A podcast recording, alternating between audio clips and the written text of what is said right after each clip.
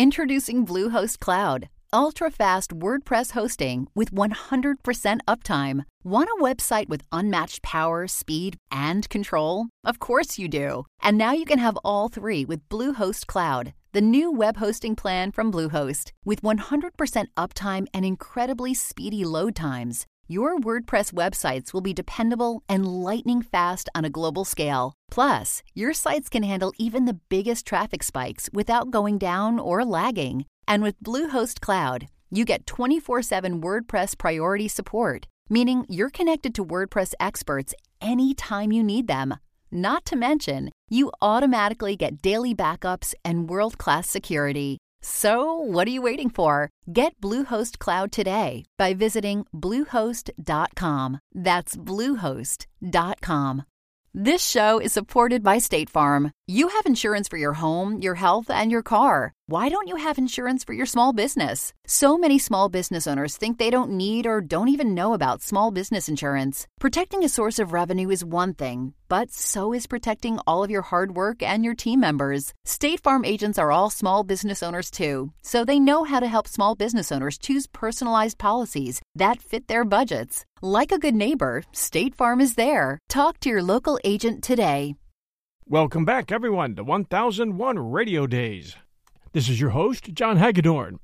Here we feature mostly cop and detective shows, plus adventure, plus surprise. You never know, but it's the best from the golden age of radio. We'll guarantee that. For those of you who want non-stop crime buster and detective shows, you can now add 1001 Radio Crime Solvers to your podcast library. That's 1001 Radio Crime Solvers. Brand new for 2023 and growing fast. Enjoy! From Hollywood, it's time now for Edmund O'Brien as. Johnny Dollar. This is Carl Bush, Johnny. Yeah, Carl, what's new? We've currently got a marine insurance headache down here. I don't know if you're interested, but your commission would be fat. I called you because I had a feeling you know Singapore. Is that right? Yeah, I've been there on a case, and it'll have to be a fat commission to get me back there. The policy is for $300,000. It covers a cargo that's being delayed out there, a time clause. What reason do you have so far? Mechanical trouble on the ship. One breakdown after another. Accidental, sabotage, or both? That's what we want to learn. Come on down after lunch and talk it over.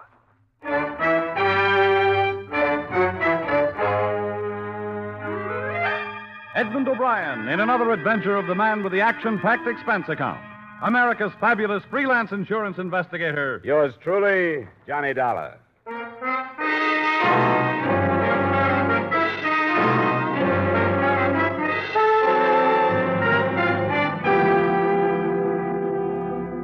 Expense account submitted by Special Investigator Johnny Dollar to Tri State Insurance Company, Hartford, Connecticut.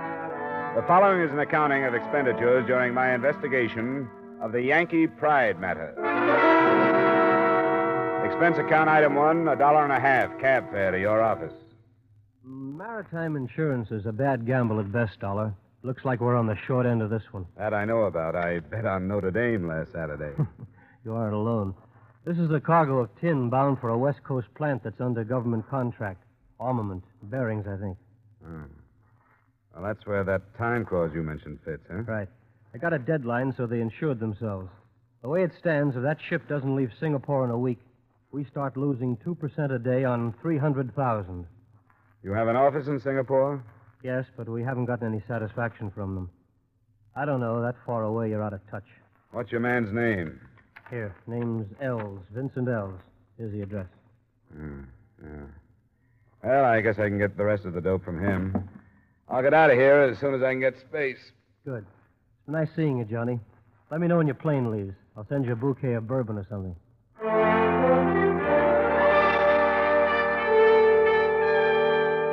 Expense account item two, $1,280 airfare and incidental expenses between Hartford and Singapore. In the perverse way of ship and airlines, we arrived with one of Malaya's heavy, muggy dawns, coasting in over haze hidden native villages, the island studded harbor, and finally settling on the big field.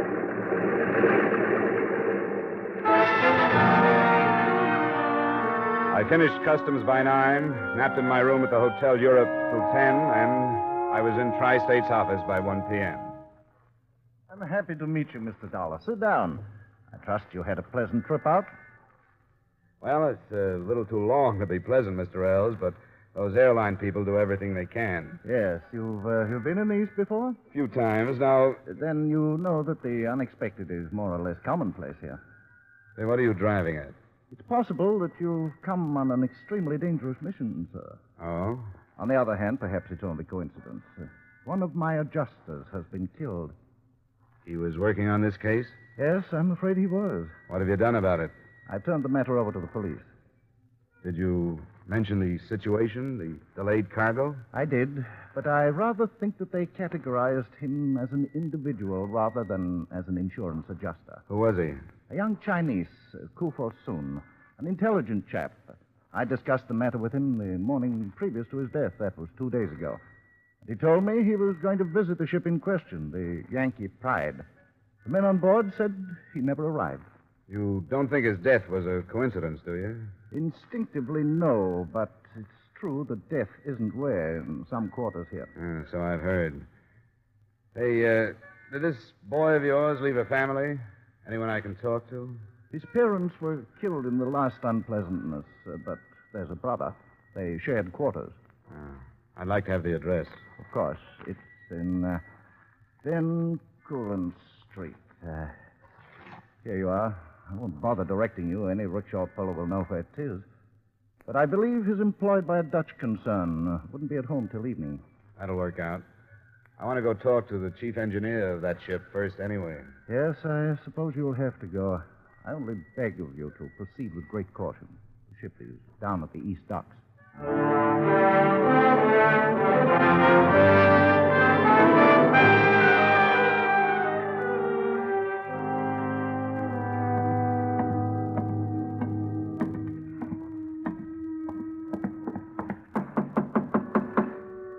I'm in the sack. Come in. Oh, sorry to bother you, Chief. I. Oh, What's the matter with you? blasted fever. Seems like this climate brings it back. Malaria? Yeah. What do you want aboard? My name's Dollar. I was sent out here by the company that's insuring your cargo. What about it? Well, they're going to start losing money if this ship doesn't get started home in a few days. Well, there's nothing they can do and nothing I can do. I have a bearing flown to me from Hong Kong. When that gets here, I can pump water into the boilers and not before. What do you think about all this mechanical trouble you've been having? What do you mean? Well, has it all been legitimate, or could it have been sabotage? Sabotage? Now, who'd do that? I don't know. Well, it hasn't been sabotage. Bearings go and generators foul up without any help. Ask me, I've been nursing them for 15 years. When do you expect the stuff from Hong Kong? It's hard to say. People don't work the same out here as they do in the States.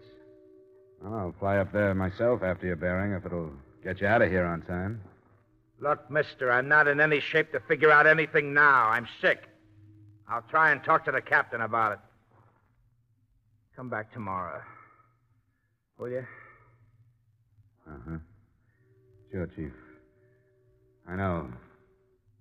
That fever's rough.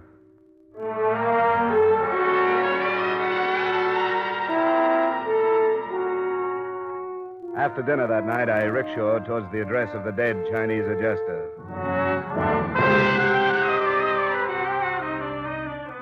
I crossed over the Singapore River, which winds through the city to separate the native and European quarters, and entered Bencoolen Street.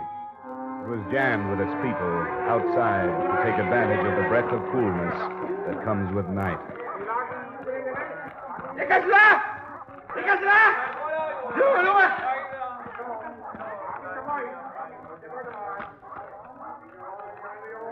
We're here, Tuan. Good. Which store? Oh, I point. Good. Uh, you go some other place, Tuan. I wait. All right, you wait.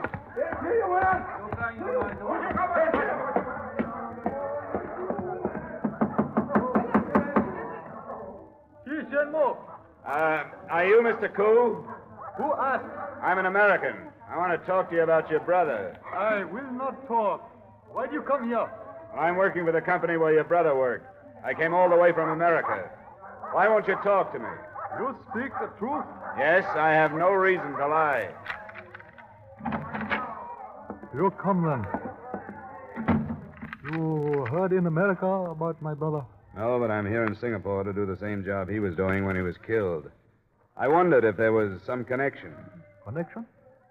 Was he killed because of what he was doing or for some other reason? I do not know. I did not know what he was doing. Are you telling the truth? Yes. What are you afraid of? Why did you tell me you wouldn't talk about your brother? I do not want to die. Why would you die? Did someone tell you that you would if you talked about it? Yes. I cannot tell anything because I know nothing. That he will not believe. Who? Come on, you can trust me. I, I promise you I won't mention a word of this. He who came here before the police. I told him that my brother and I speak of other things, not work. But he made promise that I die if I speak to police. Who was this man? Did you know him? No, I have never seen him. Was he Oriental or Occidental? English. He would do low work, I think.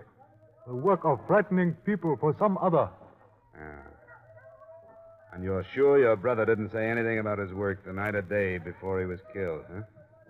Anything about a ship named the Yankee Pride? Nothing. I have spent many hours remembering his last words to me. He spoke only of one new thing a woman. With Forsoon, there was always new woman. With this one, he was filled with pride and excitement. She was Malayan. Perhaps she brought him death. The man that threatened you, did he ask you about her? He asked me everything that had been talked of, but I was frightened and did not mention her. Do you know her name or where I can find her? You will keep the secret? I won't even mention that I've met you. What will you say? Well, I'll, I'll lie about when I got here. I'll tell her I talked to your brother that night before he died. Ah. Her name is Randi. Uh, There's a place of an Arab in Malabar Street. It is called Billy Parker.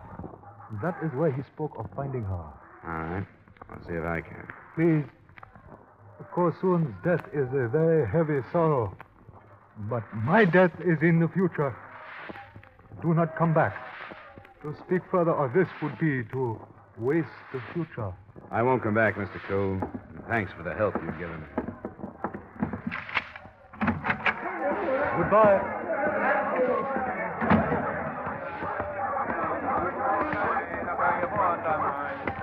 I wait one. You go other place now. Yeah, I go other place. Malabar Street. Billy Parker. You know that? I know, I know,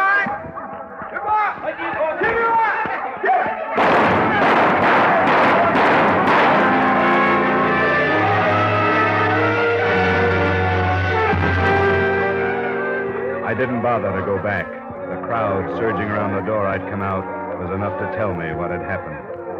The future that Mr. Koo had been so anxious to protect had just ceased to exist.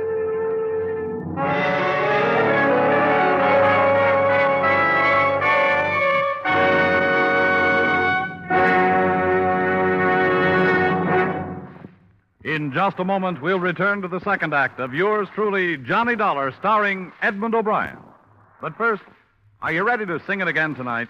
You'll find a whole hour full of the day's popular music sung by Eugenie Baird, Alan Dale, Bob Howard, and the Riddlers. You'll hear the tuneful riddle songs that lead to Sing It Again's Phantom Voice Treasure Trove. $5,000 in cash and 10000 more in wonder prizes. Be listening again to Sing It Again tonight when it comes your way on most of these same CBS stations. The Phantom's a puzzler, but some CBS listener will win that five grand in cash.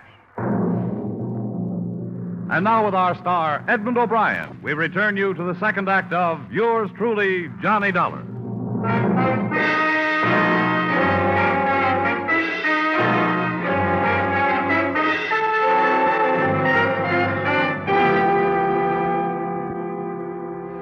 Telephones are still at a premium in the native quarters of Singapore.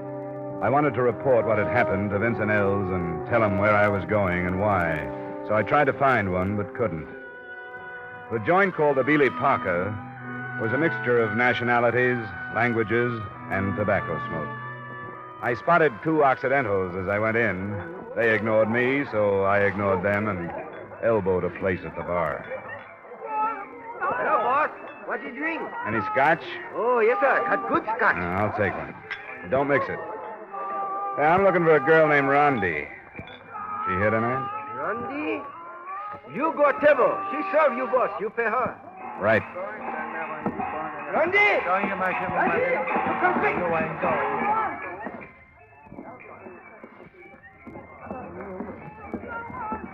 I am Randy. I brought a drink for me. Is all right? I'm glad you did. Sit down. Why did you ask for me? Well, a friend told me about you. You sound American. Are you? That's right. I know some Americans. Did one teach you to speak English? You speak very well. No, they do not teach me that. I learned from missionary school in Penang. You are surprised? I didn't know it showed. Everybody is surprised around they went to school. Some American friend told you about me? No, he was Chinese. His name was Ku Kufo Soon. Before soon. He is no friend of mine. He's clerk. He told you about me? A couple of afternoons ago. Said he was coming here to meet you. He wanted to meet me, all right, but I did not want to meet him. He made fool of himself. That would be easy.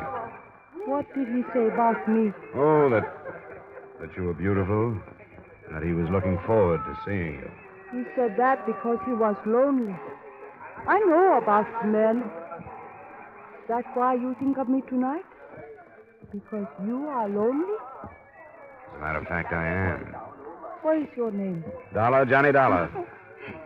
You tease me. I'll admit it has a ring to it. No. I tease you. I know the name. In Penang, my father worked for a steamship line with that name. Are you in shipping business? No relation. Shall we get rid of the scotch? How do you say? Bottoms up. I think I like Coco Soon better now. What do you mean? Because he told you about me. I got tired of these people. I like to talk to you. Randy, you come work. Oh, work. Will you wait for me? Wait for you? Only a little while. Then I stop work. You come to my house. We can talk some more. Please, you wait.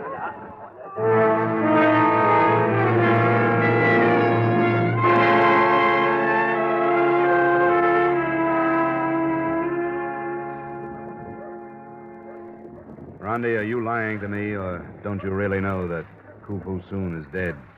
He is dead? I only knew him that one time. Not as well as I know you. How should I find out? Why should I lie to you? Because the chances are that you're the last person to see him before he was killed. How do you know that? Because he was on his way to meet you, and he never came back. There are many places to go in Singapore. Yeah, yeah, but it all keeps returning to you or that place. Husum's brother was shot right after he told me about you. I did not know he had brother. Johnny, I do not want to talk to you like this. I gave the name of the place to my rickshaw boy. Somebody overheard it. And the shooting took place right after we left. Why would somebody want to keep me away from you? Nobody wants to keep you away from me.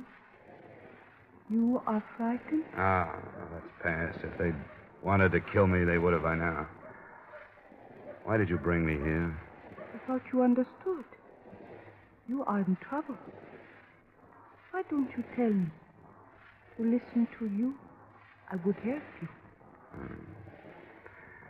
Forget it. That would be better. I will help you forget, too. I'll make a drink.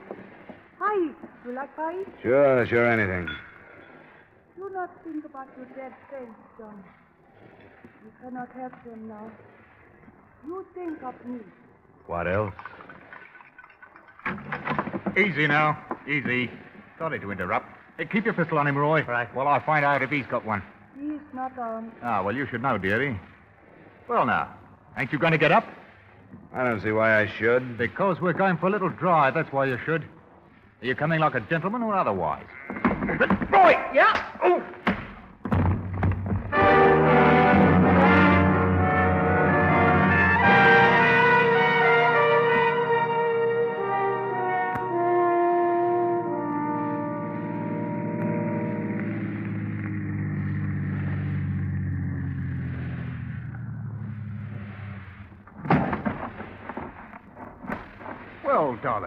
What do you make of this?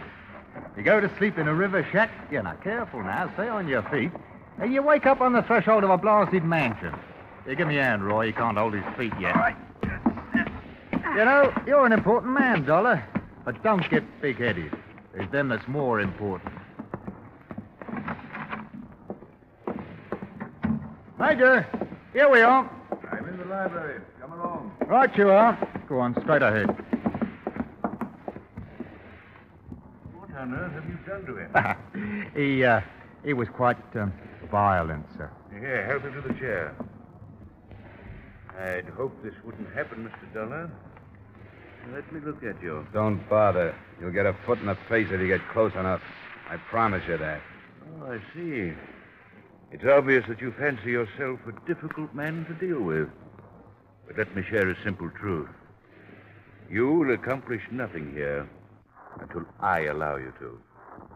Those are strong words. I have the power to support them. I know all about you, why you're here. My chief engineer will see that the Yankee pride does not move until I give the word. And when will that be? When I am ready to leave for Mexico. Mex? Oh, you're crazy. That ship isn't going to Mexico. Oh, yes, it is, Mr. Dollar. Because I have paid well for passage there. You don't buy ship's articles. The Yankee Pride says she's going to San Francisco. One can buy anything with sufficient funds. The simplest are the petty official signatures needed to make these changes. You'd be amazed at how easily eyes are blinded and ears deafened. You don't agree with me? Up to a point. I understand. You think that I brought you here for the purpose of bargaining with you? There's no need for that. Why am I here? Because I enjoy my power. And at the moment, I'm fighting you and your stumbling, idiotic methods. You're proud of your own? What kind of power did it take to bring off the murders of the Koo brothers? I'm not impressed. You will be. I'm going to let you go on with your investigation because you're a harmless pipsqueak. Thanks.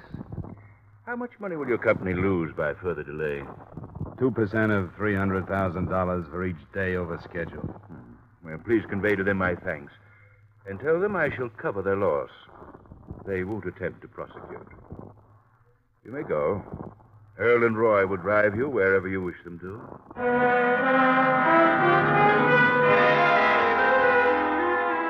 I retreated to my hotel room. But I knew one thing about him and thought I knew something else. His name, as spotted on an envelope on the way out, seemed to be Major Ralph Dixon, and I had a strong feeling that his weakness was his strength and vice versa. The man was power mad. In spite of my exhaustion, frustration didn't let me sleep too well through the rest of the night.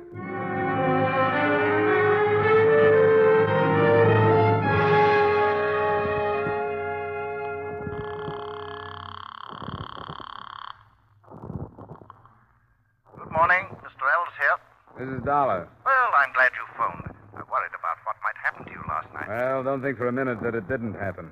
What do you know about a Major Ralph Dixon? Ralph Dixon? Yeah. Why, nothing. Who is he? Well, he boasts that he's the man behind our trouble. He's crazy, and I really mean that. Oh? He claims that he's bribed everybody concerned with the Yankee Pride sailing, including port officials. Mr. Dolly, you sound serious. I believe him. Look, you have better entree here than I have. Would you see that you can learn uh, something about the ship's papers being changed to include a Mexican port? Oh, there was no Mexican port. I know that. Well, he says there is. And see what you can learn about his visas and passport. And you might even check customs. He's holding the sailing up for something. I say, uh, what are you going to be doing? Well, I'll start at the other end. I know my way around the bottom.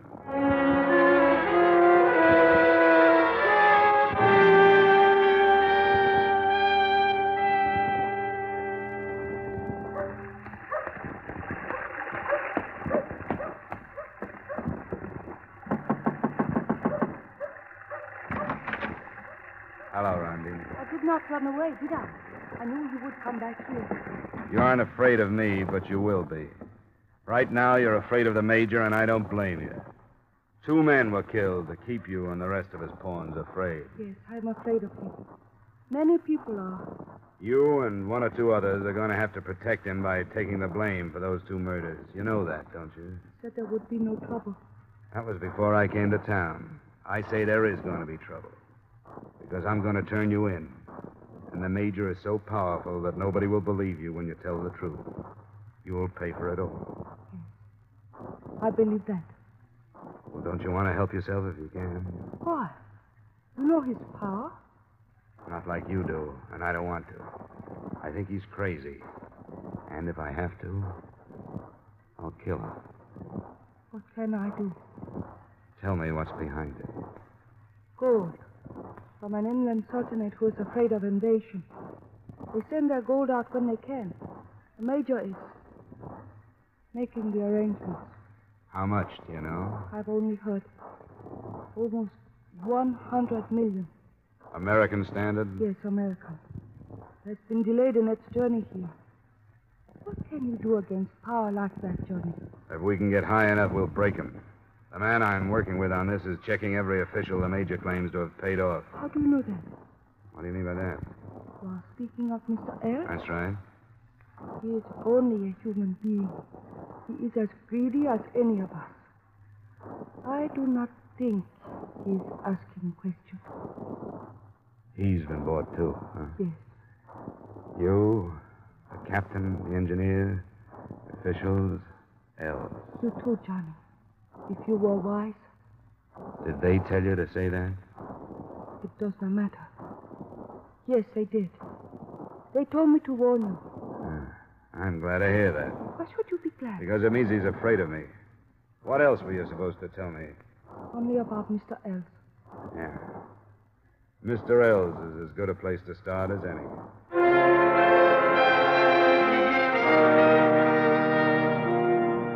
A check on the tri state office told me that Els had left for home, so I followed him there. It was a cottage set back from the street.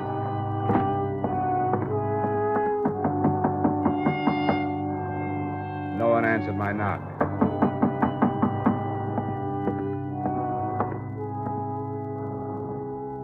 Through the veranda window, I could see why. Vincent Ells was sprawled on the floor, a pistol just beyond his outstretched hand. On the way to Major Dixon's, I stopped at my hotel long enough to get an automatic out of my luggage.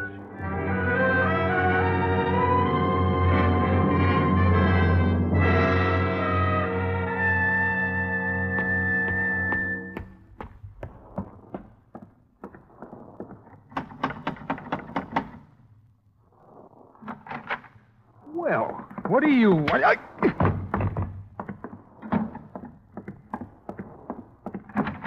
What's the meaning of this? I just left Vincent Els' house. Oh, yes. I've been advised that the poor man took his own life. Perhaps you can profit from his act. I think I can. What happened? Did he turn on you? Uh, let us say that he didn't appreciate his position with me. He miscalculated my strength. Naturally, learned there was nothing left for him to live for. How have you fared? I've done all right. I've finally realized that there's only one way to stop you. And uh, what is that? To kill you. Have you thought of that? Oh, See here, I'm a man of influence. You'd not be rewarded, you'd be prosecuted. I think you're a man of influence only in your own mind. Your influence is due partially to money, but more to fear. Els turned on you and you killed him. The girl Rondi would if she weren't afraid. Ah, but she is. She wouldn't be if you were dead. I want you to come with me. And where would we go? Down to the police commissioner, where I want you to list every bribe and killing you've been involved in. Ridiculous. I have an appointment at the club. Uh, you'll pardon me, I'm sure. I know about the gold, Major. Oh, you do, do you? What do you propose doing about it? I'm going to stop it. You? Don't try to leave, Major. Major?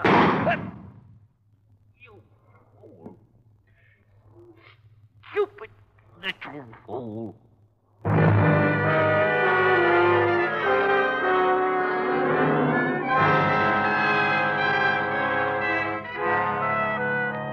I didn't kill him. As it turned out, I didn't have to. Police investigation of the shooting brought out all the truth. The gold was confiscated when it arrived, and after three days of questioning, I was released. Remarks? You may lose two days on the Yankee Pride schedule, but to balance that, you also lost Mr. Els, an agent you can do without. Expense account item four, $300 miscellaneous. Expense account item five, same as item two.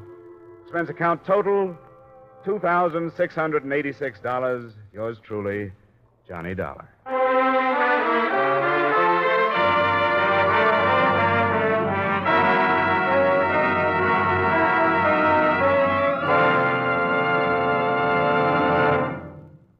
Yours truly, Johnny Dollar, stars Edmond O'Brien in the title role and is written by Gil Doud with music conducted by Alexander Courage.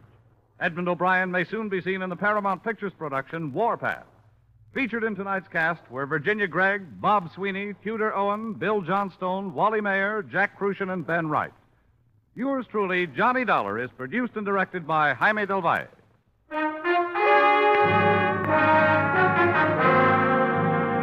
This is Bob Stevenson inviting you to join us next week at this time when we'll again bring you Edmond O'Brien as Yours truly, Johnny Dollar.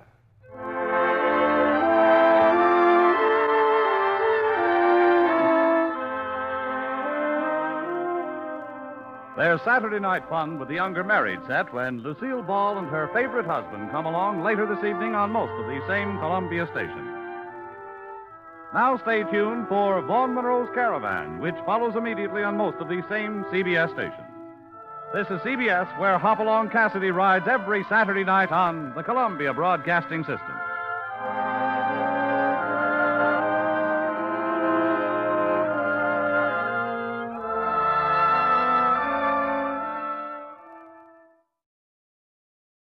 This show is supported by State Farm. Insurance is a part of any solid financial plan. Making sure you have the important things in life covered is one of the best ways to give yourself a little breathing room when things go awry. It's important to protect not only your business, but yourself as a business owner and all current and future team members. State Farm agents know what it takes to run and protect a small business because State Farm agents are all small business owners and they live and work in your community. So they're deeply attuned to what's happening with other small businesses in your market. If you have a small business and are interested in making sure you're protected, reach out to your local State Farm agent to learn more about what you need. They'll help you find the right policy at the right price for your business. Like a good neighbor, State Farm is there. Talk to your local agent today. The Hallmark Playhouse, which is heard during most of the year at this time on Thursdays, has finished its summer vacation. So be with us when Hallmark Playhouse returns to CBS a week from tonight on September the 7th. Now, from Hollywood, it's time for Edmond O'Brien as. Johnny Dollar. Uh, Carl Brewster down at East Coast. Yes, Carl. I I wonder if you do a little job for us. Sure, what is it? A policyholder of ours needs some protection. Well, I hope this doesn't indicate a trend. This is the second time an insurance company has hired me as a bodyguard. Isn't that rather unusual? Well, it's rather an unusual case. This girl, uh, her fiance, has spent the past five years in prison. He's being released tomorrow, and he swears that the first thing he's going to do is kill her. Well, that's cozy. Mm-hmm. I think she deserves some help. Uh, come on down this afternoon, we'll talk it over.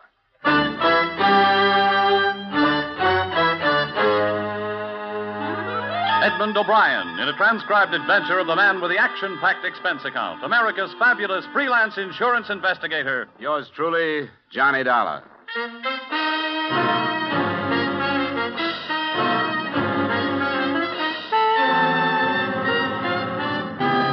Expense account submitted by Special Investigator Johnny Dollar to Home Office, East Coast Underwriters, Hartford, Connecticut. Attention, Carl Brewster.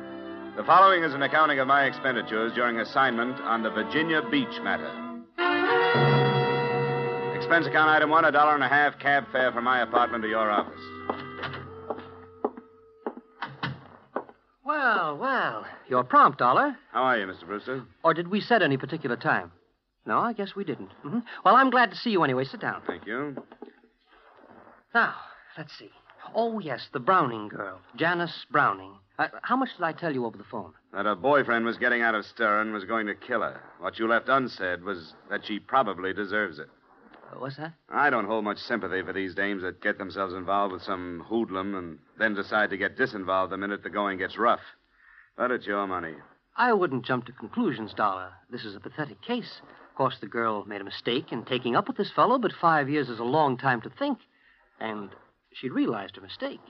What did he go up for? I believe it was robbery. Do you know if she spent all the loot before she realized her mistake? Now, Dollar. Why doesn't she hire a bodyguard herself? Because she can't afford it. She has nothing. She turned to us because there was no place to go. Poor thing is in desperate fear of her life, Dollar. Surely you can appreciate that. Okay, give me the rest. And there's a little more. She's living in Virginia, uh, outside of Norfolk, uh, Virginia Beach. Janice Browning, was it? Uh-huh. Uh, I have her address for you. Her fiance's name is Robeson, uh, Mark Robeson. And he's due out tomorrow. Mm, From the state penitentiary at Richmond. Uh, just stay with her until we see what happens. She, uh, she was here, Dollar. I talked to her. This will not be an unpleasant assignment for you. She must have something more than a policy to knock this whole company off its feet far enough to hire a bodyguard. That could spell bankruptcy if it went far enough.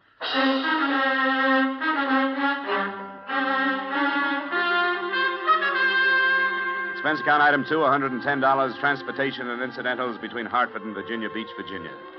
Virginia Beach seemed hardly the scene for potential murder. A white strip of sunny beach on one hand and a friendly forest of pine on the other. I found Janice Browning's address just south of the village proper. A fair sized cottage surrounded first by a small, well kept garden and then undeveloped land. When I got out of the cab, I was looked over by a trim little honey blonde thing in shorts and halter who waited for me on the veranda. Paul, Hello. you seem to be carrying a suitcase. Are you sure you haven't been misdirected? Are you Miss Janice Browning? No, I am her personal maid. Who are you? My name is Dollar. I'm the investigator from the insurance company. Did you say personal maid? Yeah. Did you say investigator? That's right. Well, I hope you'll pardon me if I'm confused. I was not notified of the arrival of no investigator. What is it you want? Miss Browning asked for me. She went to her insurance company and requested a bodyguard. A bodyguard. Well, I don't know about that. But then there are lots of things I don't know as yet. I'm new here. But if she asked for you, you may as well come in. Thanks.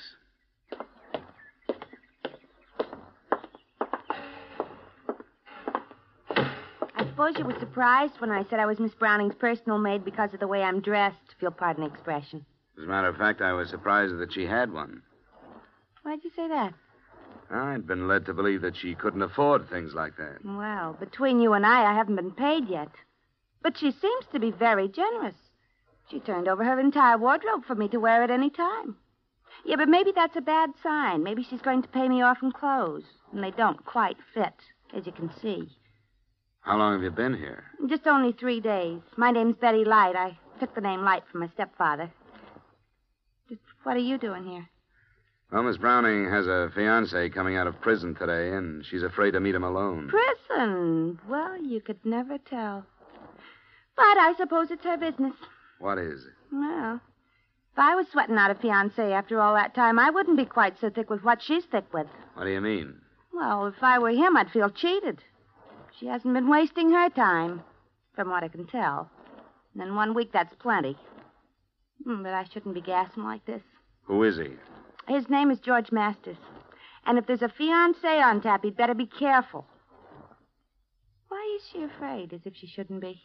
Well, because she changed her mind about him and evidently didn't tell him about it. Sure, the same old story. Well, this is a surprise to me, but the least I can do is work out the wig. You know, Betty, I feel the same way. It was just past midday when I arrived, and wasn't until almost five that a cream colored convertible coasted into the driveway carrying a man and another honey blonde.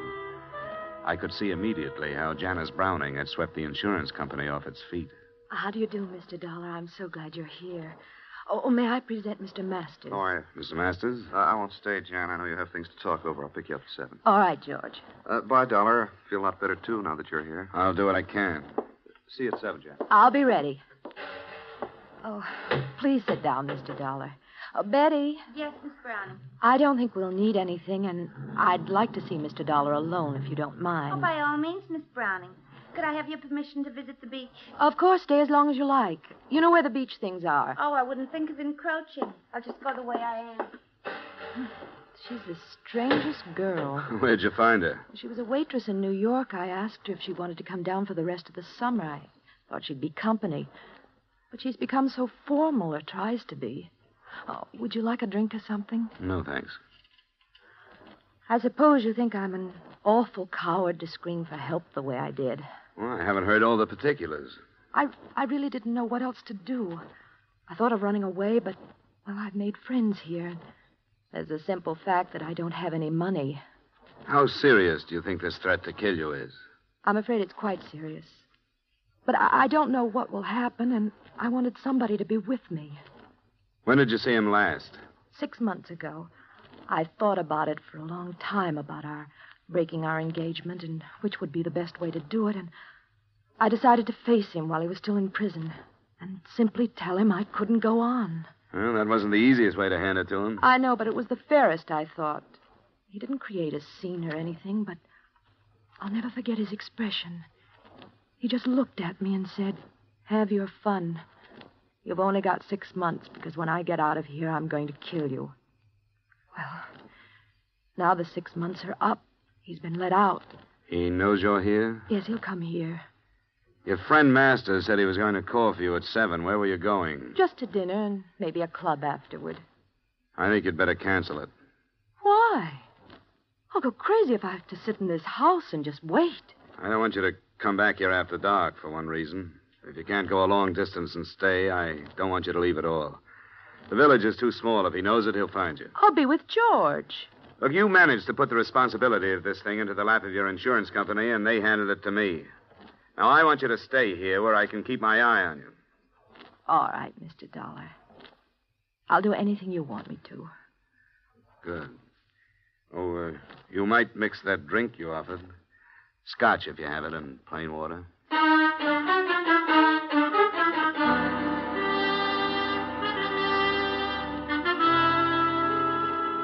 The rest of the evening was spent with small talk and mounting tension. The state penitentiary was no more than a hundred miles from Virginia Beach, and since it's the habit of prisons to turn out their guests at dawn, Mark Robeson had had plenty of time to make the trip. In spite of a sultry night, I closed and locked all the doors and windows, and by 11, the cottage was dark, with everyone retired. The living room was the most strategic spot in the house, so I stretched myself across a couch that was too short for me and listened to the silence. It must have been some time after midnight when I heard a door crack behind me. Who's that? It's I, Mr. Dollar. Oh, you shouldn't be roaming around the house, Betty. I darn near laid a chair across your head. Oh, it was too hot to sleep, and besides, I have a few things on my mind if you're interested. Sure, sure. Sit down. Oh, thanks. Did I not understand you to say that this Con was her fiance? That's right. Well, she certainly lives in circles, if you ask me. I happened to uncover some information that will knock you for a loop. What? Well, basically, I've never been a snoop, but I didn't go to the beach. Oh? No, after you advised me of the situation around here, I ha- felt I had a right. I went into her room, which is no more than an oversized closet with bath. And it's a good thing I did because in a drawer I found a picture of Miss Browning posing as a bride. A bride? Yeah, Are you sure of that? as sure as I'm sitting here. And the guy standing with her was a bridegroom if I ever saw one. Were they fancy? What do you think of that? I don't know. It doesn't necessarily mean anything. But from what I've overheard, this fiance of hers has been in prison for five years. Yeah, that's the story. Then how come her wedding picture was taken in 1947? Was it? And that's what's stamped on the back of it. Now, is that screwy or isn't it? It definitely is. And there are some other things that don't ring truly. For example, this mug she is currently tied to. I heard her when she called him tonight, and it sounded more like. He blasted your room. Get down on the floor. Stay there. Hey, hold it! Hold it, Rose! He hadn't moved away from the window he fired through. When I got to him, he was still pointing the now empty gun at me, pulling the trigger and looking down at it stupidly. Get away. I won't go back. I don't have to stay in the hospital now. I'm all better now. Give me the gun, Robeson. It's empty. No. It's mine. You're one of her men. She always had men. No, I'm not one of her men. Let's go in the house and calm down. You talk like a doctor. Yeah, you're a doctor. You can't take me back. Get away from me. You told me to make myself believe that she was dead and I'd sleep better. Come on, Robeson. Get away. I won't go back. Let go. Don't cause any more trouble, Robeson. Now, Come on. I won't go back. Let go, Ropes. No.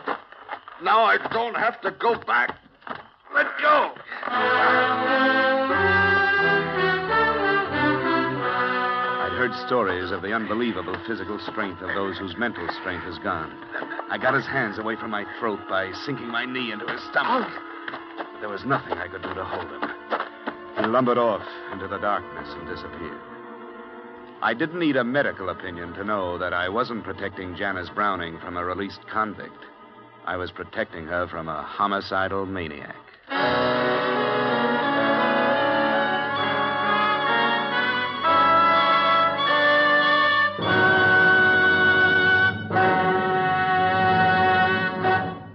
There's the opportunity of a lifetime waiting today for any healthy young American man. An opportunity to begin a profitable and stable career for himself and at the same time to offer assistance to his nation, to the United Nations in their present conflict against armed aggression. The United States Armed Forces need volunteers today in every branch of the service. You have the chance to choose not only the branch, but the type of work which you feel will be of the most benefit to you in the years ahead. May we suggest that you go to your nearest recruiting office now to see if you are eligible to volunteer and inquire about the many opportunities open to you. And now, back to our star, Edmond O'Brien, and the second act of yours truly, Johnny Dollar.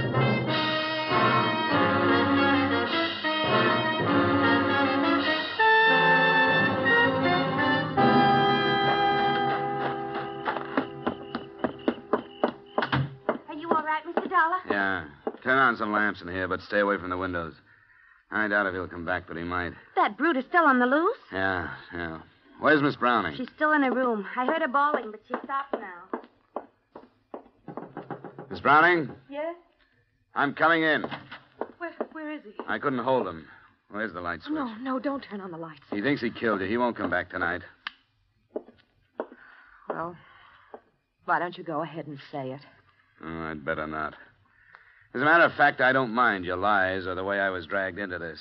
But what really stinks is you're hiring that girl because she looks enough like you to be mistaken for you at a distance. You give her your clothes to wear and you put her into your room. Well, she'd be dead now if she hadn't come into the living room. I, I'm not trying to pass the blame, but it was George Masters' idea. He remembered her and thought bringing her here might be a way to save my life. Robeson's your husband, isn't he? Yes, he's my husband.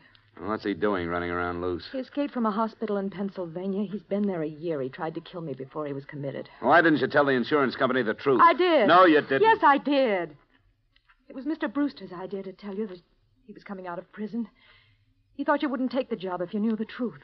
Well, he was right, and I'm leaving the job right now. Oh, you have every right to. You can get yourself some protection around here. I couldn't when I tried. I went to every private detective in Norfolk and Portsmouth. None of them would take the case? No. Well, what about the police? What is this, county out here? Yes, it is. I notified the sheriff's office, and they promised me extra patrols, but that's the best they could do. How did you happen to turn to the insurance company? Well, George Masters is my lawyer. He suggested it. Mr. Dollar, I- I'm not begging for help or excusing anything I've done, but I've been half crazy with fear and the awful lost feeling when nobody would help me. I, I, I had to do something. What about your lack of money? Was that a lie, too? Oh, every penny I had has been spent on treatment for Mark. I borrowed from George on my insurance. I, I sold our house in Connecticut, and that money's gone. This property is all I have left, and I've borrowed against it. Huh? I guess you've had your troubles. Who can I talk to about your husband? You mean a, a doctor? Yes, I thought maybe a doctor might know what Robeson would do next. Well, Dr. Becker came on to Norfolk after he warned me that Mark had escaped. His, his phone number is in the little book on the stand. Well, I hate to bother him, but I'd like to have him come out tonight. Mr. Dollar, Yeah? you're staying? Well, not any longer than I have to. Say, uh, you'd better get up and have a drink. You're shaking like a leaf.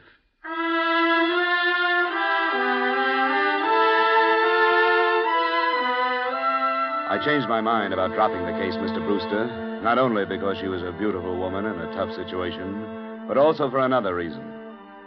I awoke Dr. Becker at his hotel in Norfolk, and after I outlined the night's events to him, he agreed to come out.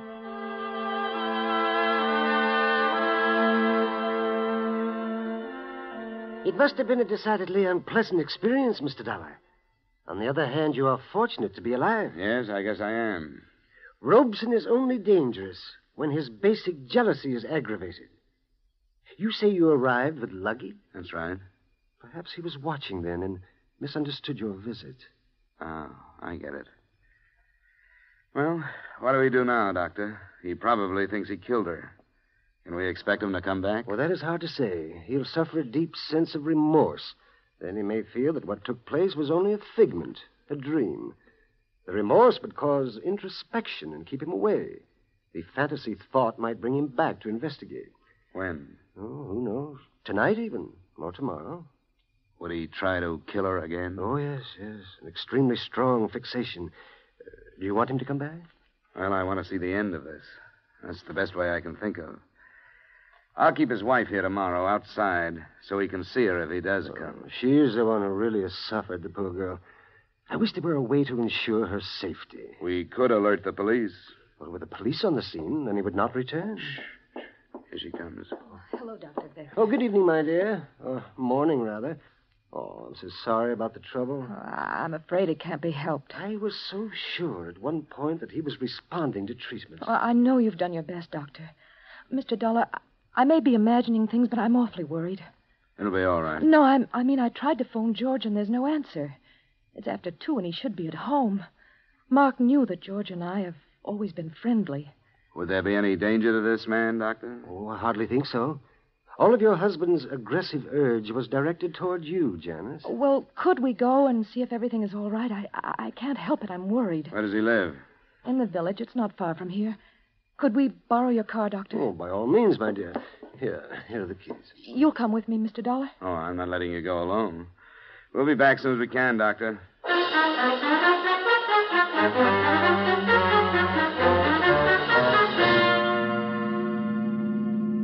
Oh, this is his house, the white one. Oh, there's his car in the driveway. There's a light on. Maybe his phone is out of order. I, I told him I'd let him know if anything happened.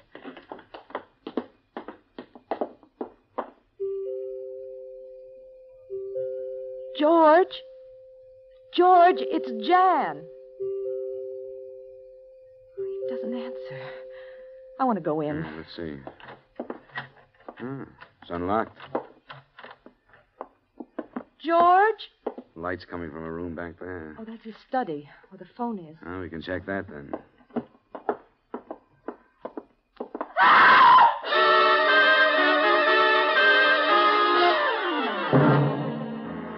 George Masters was lying face up in the middle of a room that had been pretty well torn up by the struggle.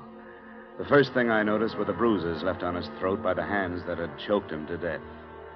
I noticed another thing when I went to the desk to phone the police. There was a gun lying on it, and I would have sworn that it was the same police special Mark Robeson was carrying earlier in the evening. It took Dr. Becker to quiet Janice Browning after I literally dragged her out of the master's house and got her home. And I hope she can rest now, but she's dangerously near to mental collapse herself. Yes, I can understand that. Is there anything further that I can do, Mr. Dollar? Nothing now, Betty. Get some sleep if you can. Sleep. Who could sleep? Well, and spend your time packing. You're going back to New York in the morning. I certainly am. As for me, you can give Virginia Beach back to the Indians. Was Janice in love with Masters, Doctor? I think so. A great feeling of loyalty, at least. He had helped her so much with monetary loans and so on. But you said he wouldn't remember the association between Masters and his wife. Yes, I was convinced that he wouldn't. There was a police special in Masters' study. I'm positive it was the same one that Robeson used here. Oh? I tried to take it away from him. I couldn't. Now, why should he leave it at Masters? Well, I don't know. Say, did they know one another before Robeson broke down? Oh, yes, they were quite friendly, and they... Good heavens, Dollar. What are you driving at? Hmm, Janice borrowed from Masters on a life insurance policy. That usually means making the lender a beneficiary. I don't know how much the policy was for, but I'm going to find out. Well, I dislike having to agree with you, Dollar, but but I do. In Robeson's warped mind, Janice was the archenemy. It would have been quite easy for Masters to inflame Robeson to the point where where he would kill his own wife. What is it, Betty? He's back. That man. He came back. All right, now take it easy. You're all right. But I saw him. He was looking in the window. One, the one he shot through. Doctor, with... doctor, take care of her, will you? I'd better get back to Janice's room.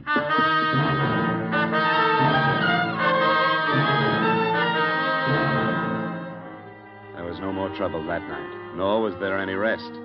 We knew that since Robeson had come back, he realized his mistake, and we knew that he would try to come back again. We agreed that instead of calling for police protection, we would let him return and try to handle him when he did. An hour after daybreak, we felt it safe to relax, and it wasn't until noon that I drove Betty Light into Virginia Beach and put her aboard a bus bound for the comparative safety of New York. Before I started the return trip, I made a swing past George Masters' house, convinced the deputy sheriff in charge that I had a right to poke my nose in, and got myself back into the study. I suppose it'd be all right if you go in. They took up all the evidence they wanted, I guess. What was that, Sheriff? Uh, all the things that'd pick up prints. Here you are. What do you want to look at? Some of his papers. I won't interfere with your work, but I'd like to know how he stood financially. You think that has something to do with it? Oh, I don't know. It might. They dusted all them drawers, so I guess it's all right if you pull them. He's a lawyer, you know. Yeah, I know. Said the field's wide open. A lot of people didn't like him. Oh? I didn't know that. What's that for? It's a ledger. Kept his accounts in it. What'd you find? Janice Brown.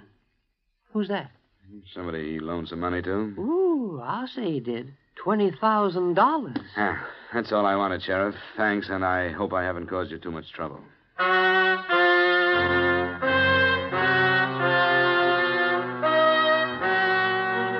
What I'd found was another link in a chain of circumstantial evidence that would never be used since George Masters was dead. He had loaned Janice Browning the thousands she had spent on treatments for her husband, and it was obvious that there was no chance of her ever being able to pay him back. The last notation revealed the fact that a $5,000 loan had been made on her insurance policy in April. A long distance call to the company told me that the policy was for 50000 and that George Masters had become the sole beneficiary the same month, April.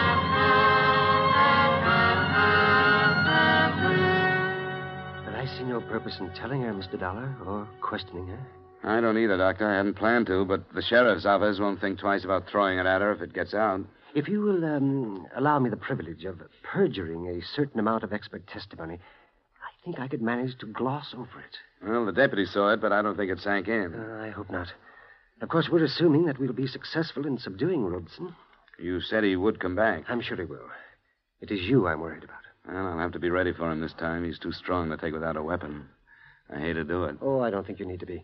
The poor fellow will have no idea what is happening except that he has come back. Okay. She awake? Uh, yes, yes, I think so. Well, it's three o'clock. She should be outside in case he's watching.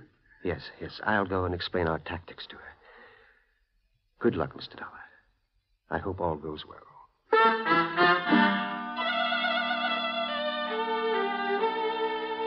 Seemed almost cruel baiting the trap, but it had to be done.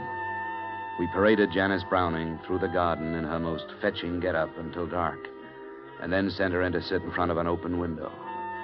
I don't know how she held on to her own sanity. I do know that I had a little trouble myself. I sneaked into a position outside the house from which there was a good view of all the approaches but the one from the north. He arrived at about 10:30. He was moving toward the living room window, and I started toward him. Hi, Mark. What? I can't see it. I'm George Masters. You remember? George Masters? That's right. It's your fault. She wasn't in that room. Did I tell you she was in that room? You aren't George Masters. He made a mistake. I told him, and he said I made a mistake. You're the doctor. Get away from me. We'll do it right this time, Mark. Come here. George Masters is dead. You aren't George Masters. No, I'm not, Mark. But you have to come with me. No, I don't. I won't go back to the hospital. I won't let you. Mark! Robeson, don't! Get away. No, no, I don't. I'm sorry, Robeson.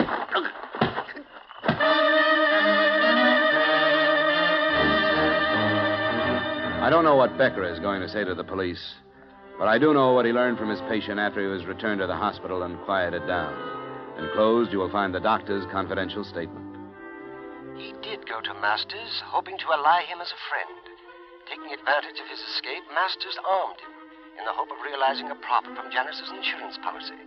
But Robeson, in his agitation, fired into the wrong room.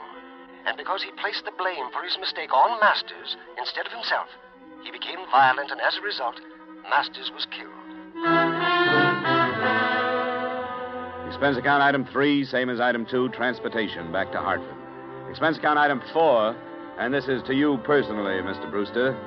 Payment for deceit in acing me into this matter, $500. Expense account total, $855.75. Yours truly, Johnny Dollar.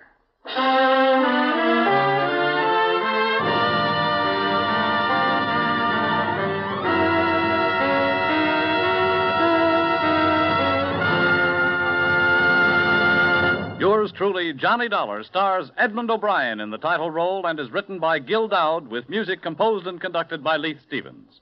Edmond O'Brien can currently be seen starring in the Columbia Pictures production 711 Ocean Drive. Featured in tonight's cast were Bob Sweeney, Virginia Gregg, Jeanne Bates, Hy Averback, and Howard McNear.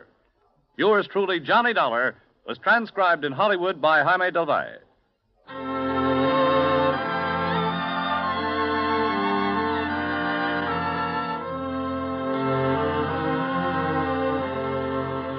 CBS is the star's address, and when you pay a daytime call, you'll find one of CBS' greatest stars, Arthur Godfrey, on hand to welcome you five days a week, Monday through Friday, for an hour and a quarter each day.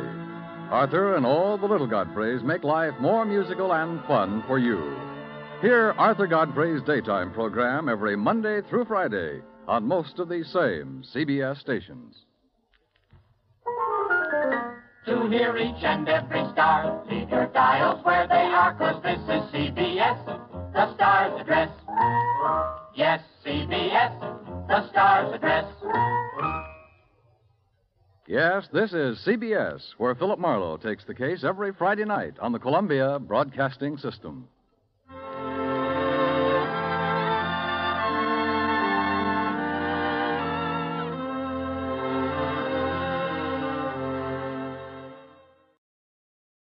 Thanks for joining us for 1001 Radio Days, your home for Golden Age radio, when radio was king. If you enjoyed tonight's show, please do take a moment and send us a review. We always appreciate reviews, and they help new listeners find us. Until next time, this is your host, John Hagedorn. Stay safe, and we'll be back soon at 1001 Radio Days. And one note don't forget to pick up 1001 Radio Crime Solvers. That's 1001 Radio Crime Solvers. This is your host, John Hagedorn, and we'll be back soon. Thanks to State Farm for supporting this show and helping our listeners protect their businesses and lives. Like a good neighbor, State Farm is there. Talk to your local agent today.